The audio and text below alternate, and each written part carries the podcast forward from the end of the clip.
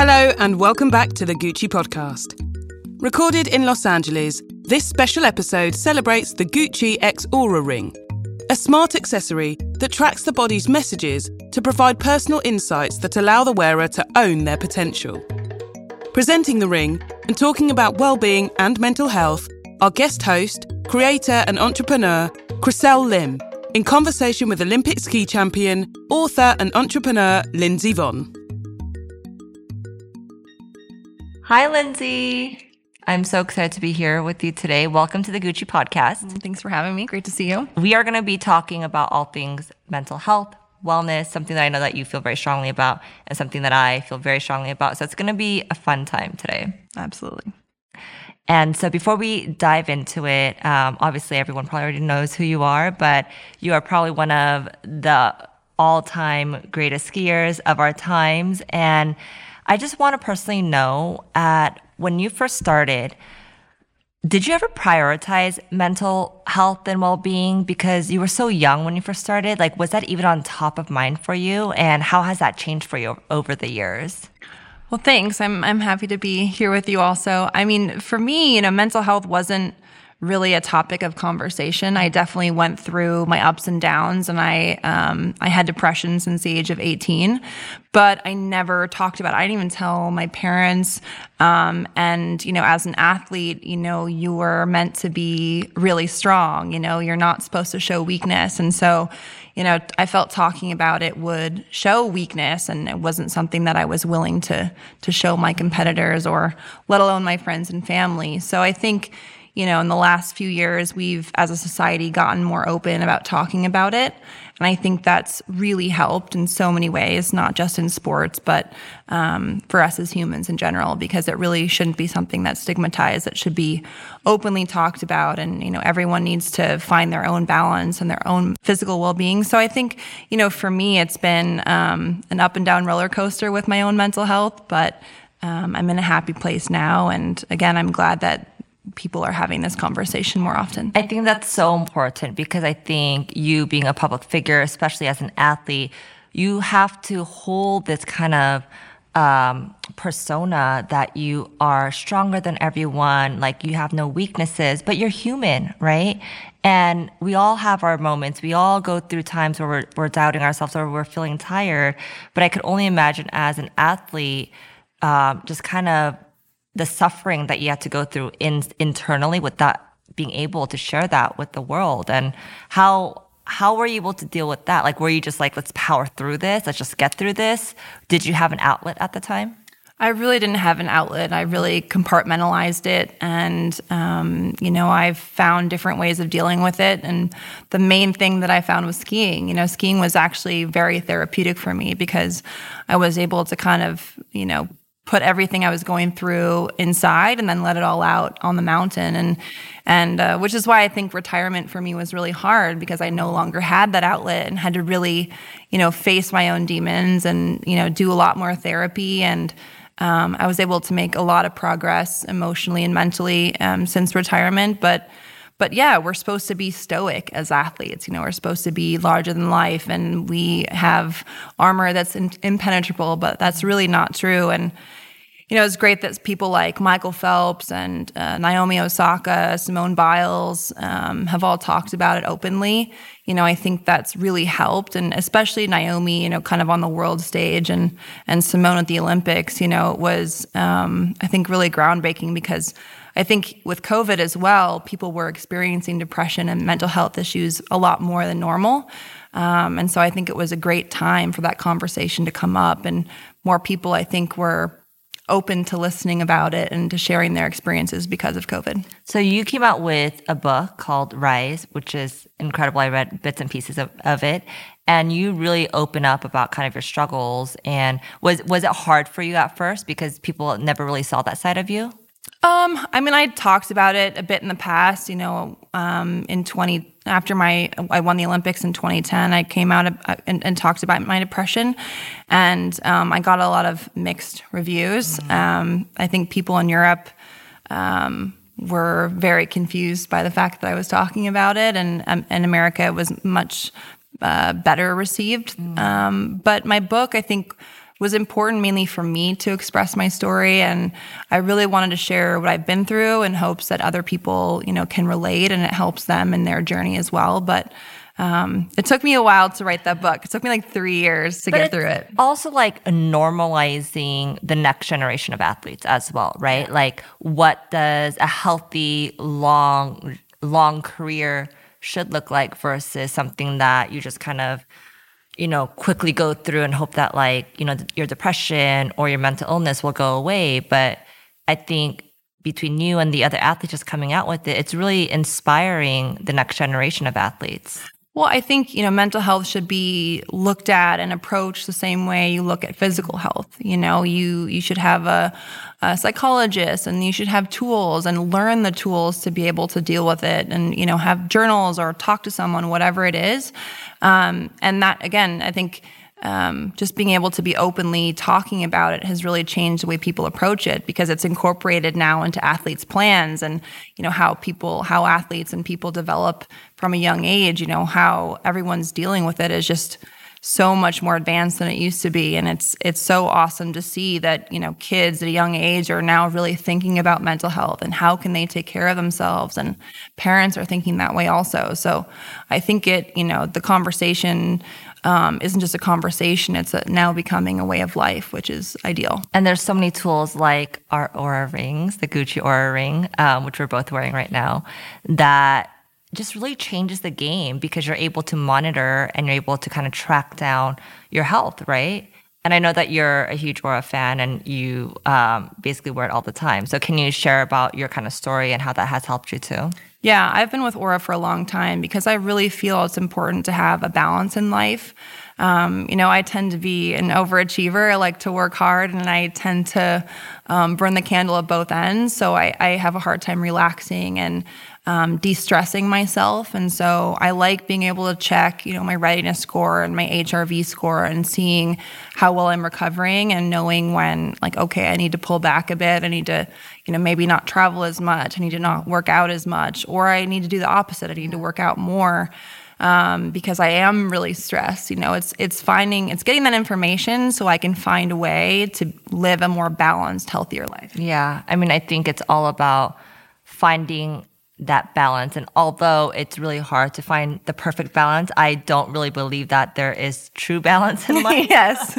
It's always a struggle. It's always like a roller coaster and you're always trying your best. But I think the more I always I always feel as a person, as an athlete, that the more information you have about yourself, the better you can adapt. Yes. So it's adapting to your lifestyle and what's going on and you know, your emotions, your mental and physical well being. It's like if you have more information to help keep things as balanced as possible, I think that is really helpful. And sleep is such an integral part of like everyone's lives, but I would imagine for especially athletes as well. So it's almost like for me with my Oura at least, it it shows me like, okay, you didn't get as good of a sleep this night. It's probably because like I was on my phone up until like the wee hours and that's why I probably could. So it just shows you an information where you're able to kind of make better choices, right? Yeah, definitely. I mean, I think, you know, my heart rate and HRV are really good indicators as to like how stressed I am or if I may have had a couple too many cocktails. like my heart rate's really high. It's like my readiness score is low. It's like you need to chill out. I'm like, yep, I kind of know I need to chill out. But you know, it's just it's interesting because sometimes I think, hey, I'm doing okay. Like I, I feel really good, and then I look at my numbers and I'm like, maybe I things my how much I'm working is catching up to me. Yeah. I need to slow down and and it tells me that even before I can feel it sometimes. And something tells me that you are a workaholic. Oh, slightly, slightly. I've only been in five states in seven days, but you know, it's good. Yeah, and someone like you who just have has all these goals, and I'm kind of like this as well. You just kind of go, go, go, go, go, and until the point where you're like, oh, I'm not okay. Yeah. And by that time, it's usually too, Too late, Yeah. right? Yeah. You hit a wall. Yeah. And, you know, again, it's like finding the balance so you don't hit the wall. So you don't go to extremes, you know? So maybe that's the balance, Yes. which is like not burning out. exactly. I think that's a good way to put it. Exactly. So, what was the most challenging part of your career? Was it after your ret- retirement? Was it during that time? What was it for you? Um, I mean, honestly, skiing was the easiest thing in my life, you know, was what brought me so much joy and so much passion and direction. You know, I love goals and working hard every day towards something um, and accomplishing that, those goals. And so when I retired, I think that was actually the hardest part for me. It wasn't the skiing, it was when I didn't have skiing anymore. And um, mentally, that was really hard for me. I think obviously physically I felt better because I wasn't putting my knees through as much stress right. as I was before. But um, mentally, it took me like a year, a year and a half to really find my footing because, um, you know, it just I, I, needed something to engage me, to challenge me, and to push me. And I, I was kind of lost um, for a while. So I think yeah, retirement was my biggest challenge. I mean, I can only imagine how challenging that is. It's like when you have one goal in mind and all of a sudden you wake up and you're like, what do I do today? Yeah. I mean, I, I had business, like I had everything lined up and, you know, I knew what I, I knew technically what I was going to do, but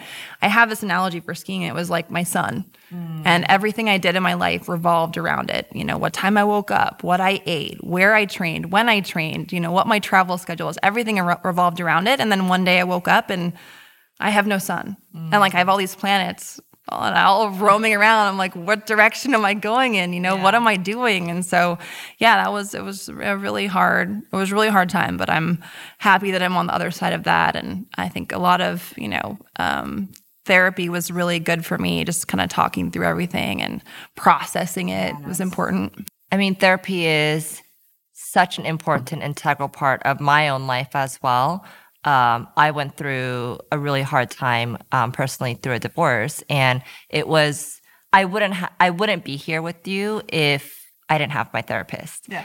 And I think that is something that needs to be talked about more. Is that you don't have to suffer alone, yeah. right? Well, I'm very happy that you're here. Thank you. I'm. I'm very happy to be yes. here with you. and I've been divorced as well, so I yes, feel you. yes. I mean, it, it's challenging, um, you know, in different ways, but with anything, you come out stronger and better and wiser and more resilient. So I'm very, very grateful for that.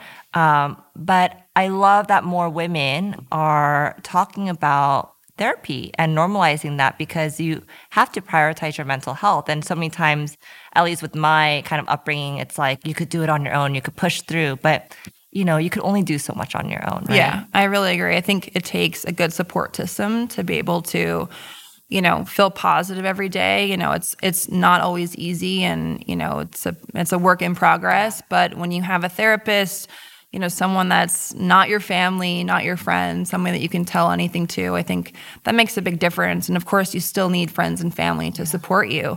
Um, but when you have a therapist i think that makes such a big difference. And again to your point i think women um, often don't you know want to talk about it or don't think that they should ask for help. And um, I think just therapy should it's like a dentist or you know a doctor or a general practitioner. I think everyone should have a therapist. It's a doctor for your mind. Yes. Right? Which is like any part of your body that needs to be trained. Any part. Like people don't realize that it is such an integral part and you should have like not daily, but at least like monthly check-ins if you can. I agree. With your doctor, with, with your mind doctor. Exactly. So I have to ask you, how did you transition from being an athlete to now a businesswoman? I've kind of been transitioning, honestly, my whole career in skiing. Um, you know, I've kind of had to manage sponsorships and appearances and interviews. I've been doing that, you know, kind of my whole professional life. Um, but, you know, obviously when I retired, things shifted and I think a lot of doors actually became open to me at that point, mm. mainly because I had more time. You know, when I was racing, I was always managing my training schedule and traveling and racing. Um, but when I retired, you know, I had so much more time. So I actually um, learned a lot more about venture capital. I did a little internship and um, did a Harvard class um, at wow. BEMS, and I, which was really helpful. So I kind of was in this process of learning and expanding my knowledge and um, it's really exciting for me. You know, business is, I think, such a cool opportunity as a woman. I think there's not enough women in business, especially in venture capital. And so I like breaking into, into fields where, you know, there's definitely a gap. Um, but um, but yeah, I think that's one thing in business that's that's difficult for me. It's unlike skiing where it's easy for me to manage, easier for me to manage, you know, my physical stress and strain. Whereas in business now, I feel like I'm still working just as hard, if not harder, mm. But I can't manage my stress levels as well. And so I think with Oura, it's nice to just have numbers that I can see and say, okay, like you're definitely stressed out. You need to, you need to chill out. Um, where again, it's like easy when you're when you're working out, you get sore and you you need, know you need You to take tell, a break. right. Yeah. Whereas you know in business, it's like I'm always on the go, so it's good to just you know make sure I'm keeping track of my my stress and again try to keep a little bit of a balance in my life. Yeah, and you're right. It is harder to keep track, and I think a lot of people don't even realize that they're stressed because they just keep going. Because it's not like you have a sore muscle where you're like, okay, I need to stop now. Yeah. Um, but mental stress is a little bit harder to detect because we've all gotten so used to it. To Yeah, be honest, I know. Like it's normal to be stressed out all the time, which is not healthy. No, definitely not healthy. Definitely not healthy. Um, but I love that you are just diving straight into things where a lot of women don't go, like venture capital. Um, I think I read the statistic somewhere like less than, I mean, it might have changed now, but it's like less than 3% of funding goes to women. And that's really great that you're, you know, kind of diving yourself into that and just learning a whole new field.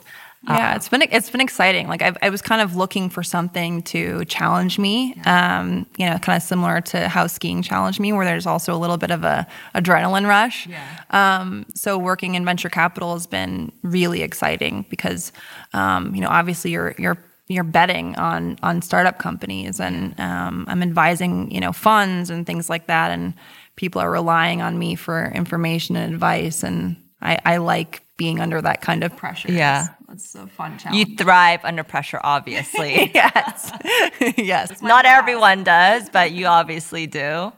Yeah. I um I I mean I think for me in racing it was always when the titles were on the line or you know, it was the Olympics or World Championships. I love those moments so much and I don't get that anymore. So um as much as I can challenge myself now in that way, I, I love I love that high pressure situation. So what what does your day to day look like? I'm just curious now that you know um, you're not like fully skiing anymore. So are you like at a table doing work all day? Like I, I'm just trying to picture you like at a desk as a businesswoman. Um, I think every day is different and there's so many challenges. I mean, right now I've been doing a bunch of speaking engagements. Like I've been traveling across the country this week, um, and then working on the planes, you know. Um, but you know, I have like presentations that are due and um, I'm trying to work out at the same time and um, be there for my dogs and my friends, which is really hard. But I think mainly um, when I'm not traveling, I'm just at home, you know, doing Zoom calls. Unfortunately, we're still doing Zoom calls, but um, you know, I'm trying to be in person at things a lot more, which is nice. And I'm also, you know, trying to help um, the Olympic bid for Salt Lake City. So I'm going to meet with the International Olympic Committee president uh, next week. Um, so there's there's a lot going on. I feel like you know between my book tour and um, you know also working with NBC on the Olympics, like the last few months have been a bit crazy. Um, I'm hoping they slow down a little bit. my Oura numbers are definitely indicating it's time to take a little bit of a break. well, let's talk about that. When you do get those numbers and you're like, oh, I need to like slow down. Do you have a strategy? Like, do you have like a go to, I don't know, like a plan Yeah. you do? I mean, so when my HRV is low, which it's kind of weird, my HRV is usually pretty low, lower than I think most athletes. Um, but the other day it was 17, and I was like, okay, I think this is a pretty bad number. I think that I need to, you know, reel it in a little bit. And um, like, I guess in an instance where I would have normally worked out or taken a few more meetings, I just said, let's push it till next week. Um, you know, try to make decisions like that um, on the fly if I see numbers are really bad, which they have been a little bad the last couple of days. And with all the flying that you're doing, and Yeah. yeah, But like so so if I'm on a plane, I'll say, okay, like I'm not gonna work right now because that's gonna stress me out. And I just, you know, chill and maybe try to watch a movie or something and try to relax if I can.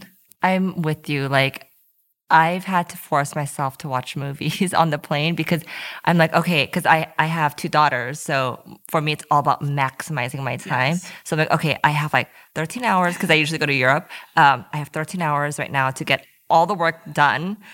And then by the time I get off, I'm I'm like done with a whole day worth yeah. of work. Yeah. But, then you're tired. But then I'm tired, Yeah. and it messes up my entire schedule. So now I've learned to to chill out. It's hard. It's like It's so really hard. hard to chill. Actually, I I 100% agree with that. And I always feel like I'm missing out on something. Like when I'm on a plane, I feel like I have to work because I'm I'm missing I'm missing things. I'm missing things. And Well, let's talk about social media because you did talk about social media a little bit in your book, um, and just like in general with interviews I saw.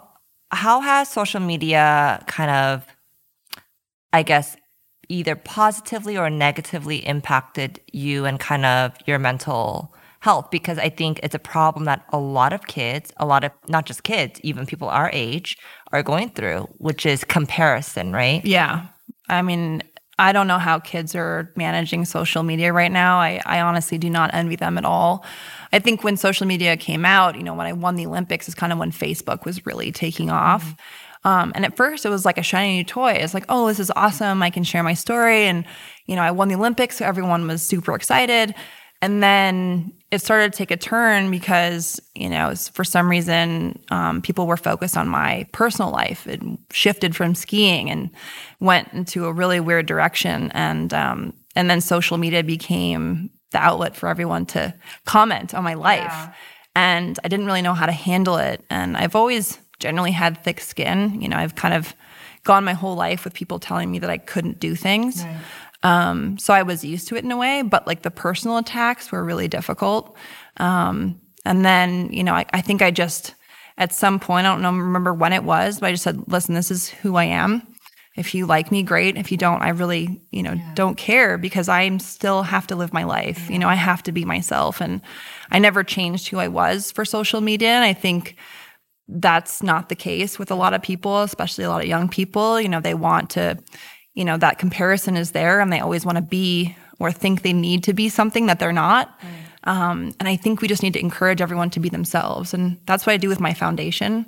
I really encourage kids to, you know, be confident in their own skin and, you know, not only accept who you are, but be proud of who you are.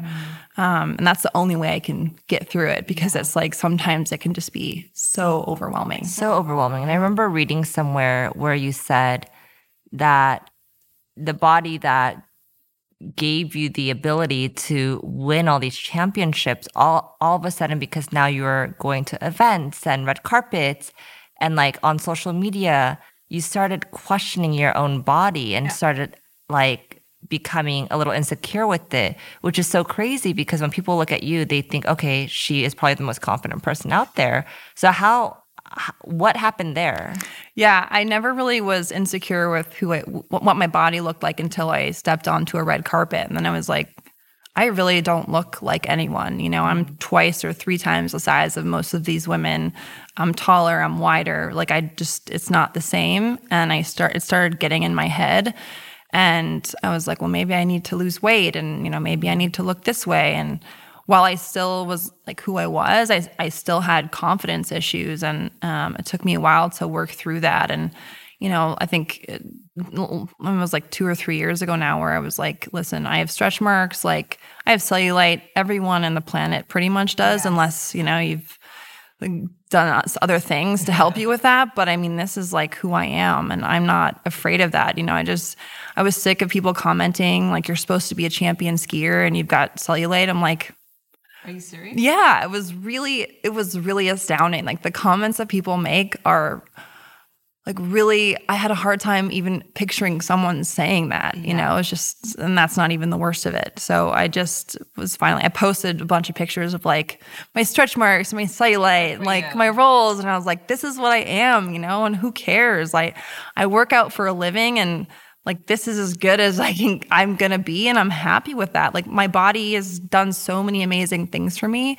And, you know, like no one's perfect. Who cares? Yeah, I mean, you know, I think rule of thumb is like never give attention to where it's not due, even like the haters, and even though it's so noisy and you want to say something, but you just ignore them and they eventually will go away because they're just trying to get under your skin, Yeah, right? exactly. And the reality is that sadly, ninety percent of what you see on social media It's is not real. Not real. No. And I think at our age, we understand that and we could look at something and just take it as face value, yeah. right? And sometimes still like we're human and we'll still get into that mode of like, oh wow, she looks great. Like, yeah. what am I doing? But then you could quickly check out of it. Correct. But then I'm thinking about kids, kids right? Yeah, like I have a seven year old and a three year old, and not that the, the girls are on any apps right now, but I know eventually in their teens they will. Yeah. And I think to myself, like, how are they going to handle it, right? And so I love that you're normalizing what a real woman looks like, what a uh, you know your strengths or weaknesses your depression your anxiety like all of that because that is what is real. And i think the next generation that's how we're actually going to lift them up and have them succeed right? Yeah i totally agree. And i hope your i think your messaging is perfect. So i think your daughters are going to be great. Oh thank you. Um, okay so i want to know if there is one piece of advice you can give the next generation of athletes, these young athletes that look up to you, what is that advice? I think it's pretty much the same message of just believing in yourself. You know, be confident in who you are and what you're capable of. Um, my whole career, everyone told me that I couldn't, and I knew that I could, and I just kept fighting my way to the top. So I think kids just need to be empowered from by themselves, um, from their parents, from their fam- from their family. Just encourage them to be who they are, and they will make it as far as they can. And whatever they make it to, that's perfect. Yeah. You know, it's like success is not measured by wins or losses. It's measured by putting in your personal best every day. And so I just want to encourage kids to do that. I really love that because I think so many people, especially this kind of next generation, including my kids, they they just want everything now, right? Yeah. And they they want to win Instant now. Gratification. Instant gratification. But no, like it takes time. It, takes work. You got to be patient.